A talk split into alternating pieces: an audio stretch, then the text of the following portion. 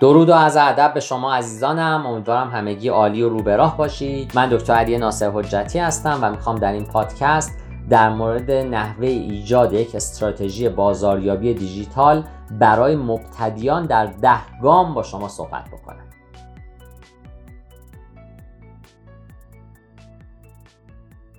بازاریابی دیجیتال به معنای بازاریابی آنلاین وبسایت هاست و حداقل هفت روش مثل SEO و تبلیغات دیجیتال برای این کار وجود دارند. هر کدوم از این روش ها طبیعتا نیازمند تخصص مخصوص به خود هست به همین دلیل هم است که ایجاد یک استراتژی بازاریابی دیجیتال عموما بدون داشتن تجربه کار آسونی نیست در این پادکست با یک دید کامل که تمامی بخش های بازاریابی دیجیتالی رو پوشش میده به شما کمک می‌کنم تا نحوه ایجاد استراتژی بازاریابی دیجیتال رو به خوبی فرا بگیرید. شش بخش بازاریابی آنلاین وجود داره و ما می‌تونیم موضوع digital marketing رو به 6 دسته مجزا طبقه بندی بکنیم. دسته اول بازاریابی محتوا هست که در حقیقت تولید محتوای مفید برای آموزش و حفظ مشتریان رو شامل میشه. قسمت دوم تبلیغات بومی هست که یکی از انواع تبلیغات آنلاین هست که مشابه محتوای تحریری وبلاگ و نوشتن متن در سایت ها می‌تونه باشه. قسمت سوم تبلیغات CPC یا تبلیغات PPC هست. PPC مخفف pay per click یا CPC مخفف cost per click هست که در این نوع تبلیغات ویو و نمایش دیده شدن رایگان هست و هر باری که کاربری بر روی لینک تبلیغ کلیک می‌کنه تبلیغ کنندگان باید هزینه ای رو به اون بستر تبلیغاتی پرداخت بکنه قسمت چهارم بحث SEO Search Engine Optimization و بهینه سازی سایت برای همسو شدن با موتورهای جستجو و جذب ترافیک ارگانیک و طبیعی هست. گام پنجم بازاریابی رسانه های اجتماعی هست. که عملا تبلیغ محصولات در رسانه های اجتماعی رو شامل میشه و در گام ششم email marketing به معنای استفاده از ایمیل برای بازاریابی و پرورش مشتریان بالقوه هست. پس از اینکه ما شش بخش بازاریابی آنلاین رو بررسی و به صورت مجزا طبقه بندی کردیم به سراغ ده مرحله میریم که توسط اونها بتونیم ایجاد استراتژی بازاریابی دیجیتال برای کسب و کار خودمون رو به بهترین شکل ایجاد بکنیم. در گام اول ایجاد پرسونای مشتری هست. در گذشته بازاریاب ها اقدام به جمعآوری اطلاعاتی مثل سن، جنسیت و شغل درباره مخاطبین می‌کردند. اما امروزه تعریف مشتری بالقوه به صورت کامل تفاوت‌های عمده‌ای با موردهای قدیمی داره و امروزه پرسونای مشتریان هست که نقش مهمتری رو نسبت به مخاطبین بازی می‌کنه. پرسونای مشتری اصطلاحی هست که برای توصیف مشتریان ایدئال مورد استفاده قرار می‌گیره که می‌تونه از طریق تماس با گروه های هدف و تعیین شده تعریف بشه. ابزارهای میک مای پرسونا و پرسونا کریئتور هم در این زمینه به شما کمک خواهند کرد که بتونید ایجاد پرسونای مشتری رو با موفقیت انجام بدید و او رو به اتمام برسونید. استراتژی بعدی مرحله دوم تعیین اهداف و ابزارها هست. بدون اهداف استراتژی ها کار نمی کنند اهداف هم باید مناسب و قابل اندازه گیری باشند. به عنوان مثال اگر به عنوان نمونه ای از اهداف ضعیف بازاریابی مثالی بخواد مطرح بشه می‌تونیم بگیم افزایش نرخ تبدیل سایت در دو سال آینده و ایجاد دو پیشنهاد تبلیغاتی. طبیعتا این اهداف اهداف ضعیفی هست و اشکال این هدف هم این هست که اولا غیر قابل اندازه گیری هست و ثانیا جزئیاتش مشخص نیست.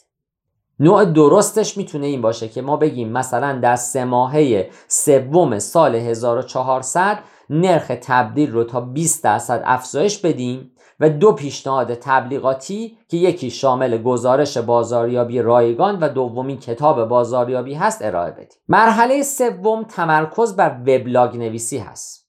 یکی از شیوه های تولید محتوایی با کیفیت استفاده از وبلاگ نویسی هست. این کار باعث توسعه استراتژی های بازاریابی محتوا هم میشه که تاثیر خیلی زیادی بر بازاریابی دیجیتال داره افزایش تعداد بازدید کنندگان وبسایت تقویت حضور در رسانه های اجتماعی رتبه بندی مناسب کلمات کلیدی طولانی و بهبود جایگاه شما در برابر رقبا همگی از مزایای این کار یعنی تمرکز بر وبلاگ نویسی هستند. داشتن وبلاگ منظم که برای کاربرها مفید باشه باعث پیدا شدن راحتتر سایت شما در موتورهای جستجو میشه. گام چهارم ارزیابی کانالهای فعلی بازاریابی دیجیتال هست. کانال های بازاریابی دیجیتالی مثل تبلیغات دهان به دهان، محتوای وبلاگ ها، رسانه های اجتماعی و غیره که قبلا یا همکنون از اونا استفاده می کردید باید ارزیابی بشن و ببینید تا چه میزانی مؤثر بودن و آیا میشه اونها رو در آینده هم استفاده کرد یا خیر. حالا ممکنه براتون این سوال به وجود بیاد که آیا تبلیغات دهان به دهان هم می‌تونه جز کانال های بازاریابی دیجیتالی محسوب بشه؟ پاسخ اینه که بله. اگر من فردی باشم که در صفحه social م یا کامنت جایی که می نویسم تبلیغ کسی رو به مثبت یا منفی بکنم می‌تونه جز کانال های بازاریابی دیجیتالی محسوب بشه. طبیعتا ما باید از مؤثرترین کانال های فعلی استفاده بکنیم و اگر landing page ی داریم که lead های بیشتری تولید کرده در آینده هم می‌تونه مورد استفاده قرار بگیره و در صورت نیاز تقویت هم بشه. گام پنجم بازاریابی خودکار هست. اتوماسیون بازاریابی بسیار وسیع هست. پلتفرم ها و نرم افزارهای پیشرو در اتوماسیون بازاریابی به شما کمک می‌کنن که فعالیت های بازاریابی مثل بازاریابی محتوا یا email marketing و غیره رو به صورت اتوماتیک و خودکار انجام بدید. بنابراین می‌تونید پلتفرم های اتوماسیون بازاریابی که با CRM فروش شرکت شما یک پارچه شدن رو پیدا بکنید و از اونها به آسانی استفاده بکنید. در گام هفتم دسترسی مشتریان به خودتون رو تسهیل بکنید کسب و کارهای آنلاین حول مشتریان بالقوه میگردند و همین دلیل باید ترافیک سایت شما بالا باشه باید از این نکته مطمئن باشید که مشتریان تلاش بیهوده‌ای برای ارتباط با شما انجام نمیدن. بزرگان بازاریابی موضوع مهمی رو مد نظر قرار میدن و میگن چیزهای خیلی زیادی وجود داره که شما می‌تونید از مخاطبین آنلاین خودتون فرا بگیرید. بنابراین شما می‌تونید بازخورد صادقانه ای درباره کمپین های خودتون از اونا دریافت بکنید. ترکیب تفسیر کاربران و نظر اونها در مورد برند می‌تونه محتوای مناسبی رو برای اونها فراهم بکنه پس مرتبط بودن داده های صفحات فرود واضح بودن CTA ها و استفاده از ابزارهای مفیدی مثل تارگت everybody می‌تونه در این زمینه به شما کمک بسیار زیادی بکنه. در گام هشتم باید از تکنولوژی مناسب استفاده بکنیم. استفاده از فناوری های ناکارآمد باعث هدر رفتن تلاش های بازاریابی شما میشه. طبیعتا برای یک استراتژی مناسب بازاریابی دیجیتال باید از ابزارهای مناسبی مانند نرم افزارهای اتوماسیون بازاریابی که گزارشهای خوبی هم به شما میدن بتونید استفاده بکنید. همچنین ابزارهایی وجود دارن که می‌تونید از اونها در هر مرحله از بازاریابی دیجیتالی خودتون استفاده بکنید که به شما کمک بکنن که هدف هر کدوم از ابزارها رو برای ردیابی منشأ ورود بازدید کنندگان تعیین بکنید و با استفاده از اونها بتونید تشخیص بهتری برای ادامه business خودتون داشته باشید. در گام نهم تأکید بر نقاط تمایز خود به عنوان یک پارامتر کلیدی مورد بررسی قرار می‌گیره. اگر شما تفاوتی با رقبای خودتون ندارید قاعدتا نباید انتظاری هم برای سود زیاد داشته باشید.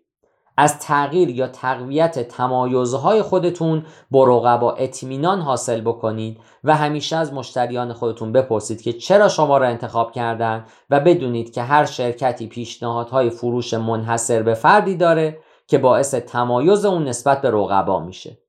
با تحقیق و جستجو می‌تونید این تمایز رو پیدا بکنید و پس از اینکه تمایزهای خودتون شامل USP Unique Selling Proposition و UVP Unique Value Proposition شدین از اونها در تمامی کمپین های بازاریابی خودتون استفاده بکنید. در گام دهم ردیابی فرایندها بسیار مهم است. برای اطمینان از این نکته که استراتژی شما به درستی کار می‌کنه یا خیر باید به صورت مداوم بر اون نظارت داشته باشید. به همین دلیل باید تیمی برای نظارت بر اجرای کارها تعیین بکنید. حتما از اشتباهات خودتون درس بگیرید. و به اونها به دید یک فرصت نگاه بکنید سخن آخر این که کارهای زیادی در زمینه طراحی یک فرایند استراتژی بازاریابی دیجیتال صورت می‌گیره اما داشتن یک برنامه مؤثر و دقیق می‌تونه کارهای شما رو ساده تر بکنه. در این پادکست تلاش کردیم با بررسی گام به گام نحوه تدوین استراتژی های بازاریابی دیجیتال بتونیم شما رو در این زمینه راهنمایی بکنیم. به این نکته مهم توجه داشته باشید که بدون داشتن استراتژی احتمال به دست اومدن موفقیت در زمان کوتاه تقریبا غیر ممکن هست و هر چقدر که استراتژی های نگارش شده و پیاده سازی شده توسط ما مناسبتر، درستتر و optimize شده تر باشن حتما شانس بیشتری برای به دست آوردن نتایج خواهیم داشت و می‌تونیم در خصوص رشد و ترقی و توسعه و تعالی سازمانی و شخصی خودمون گام های مؤثر بیشتری برداریم. پاینده باشید و برقرار.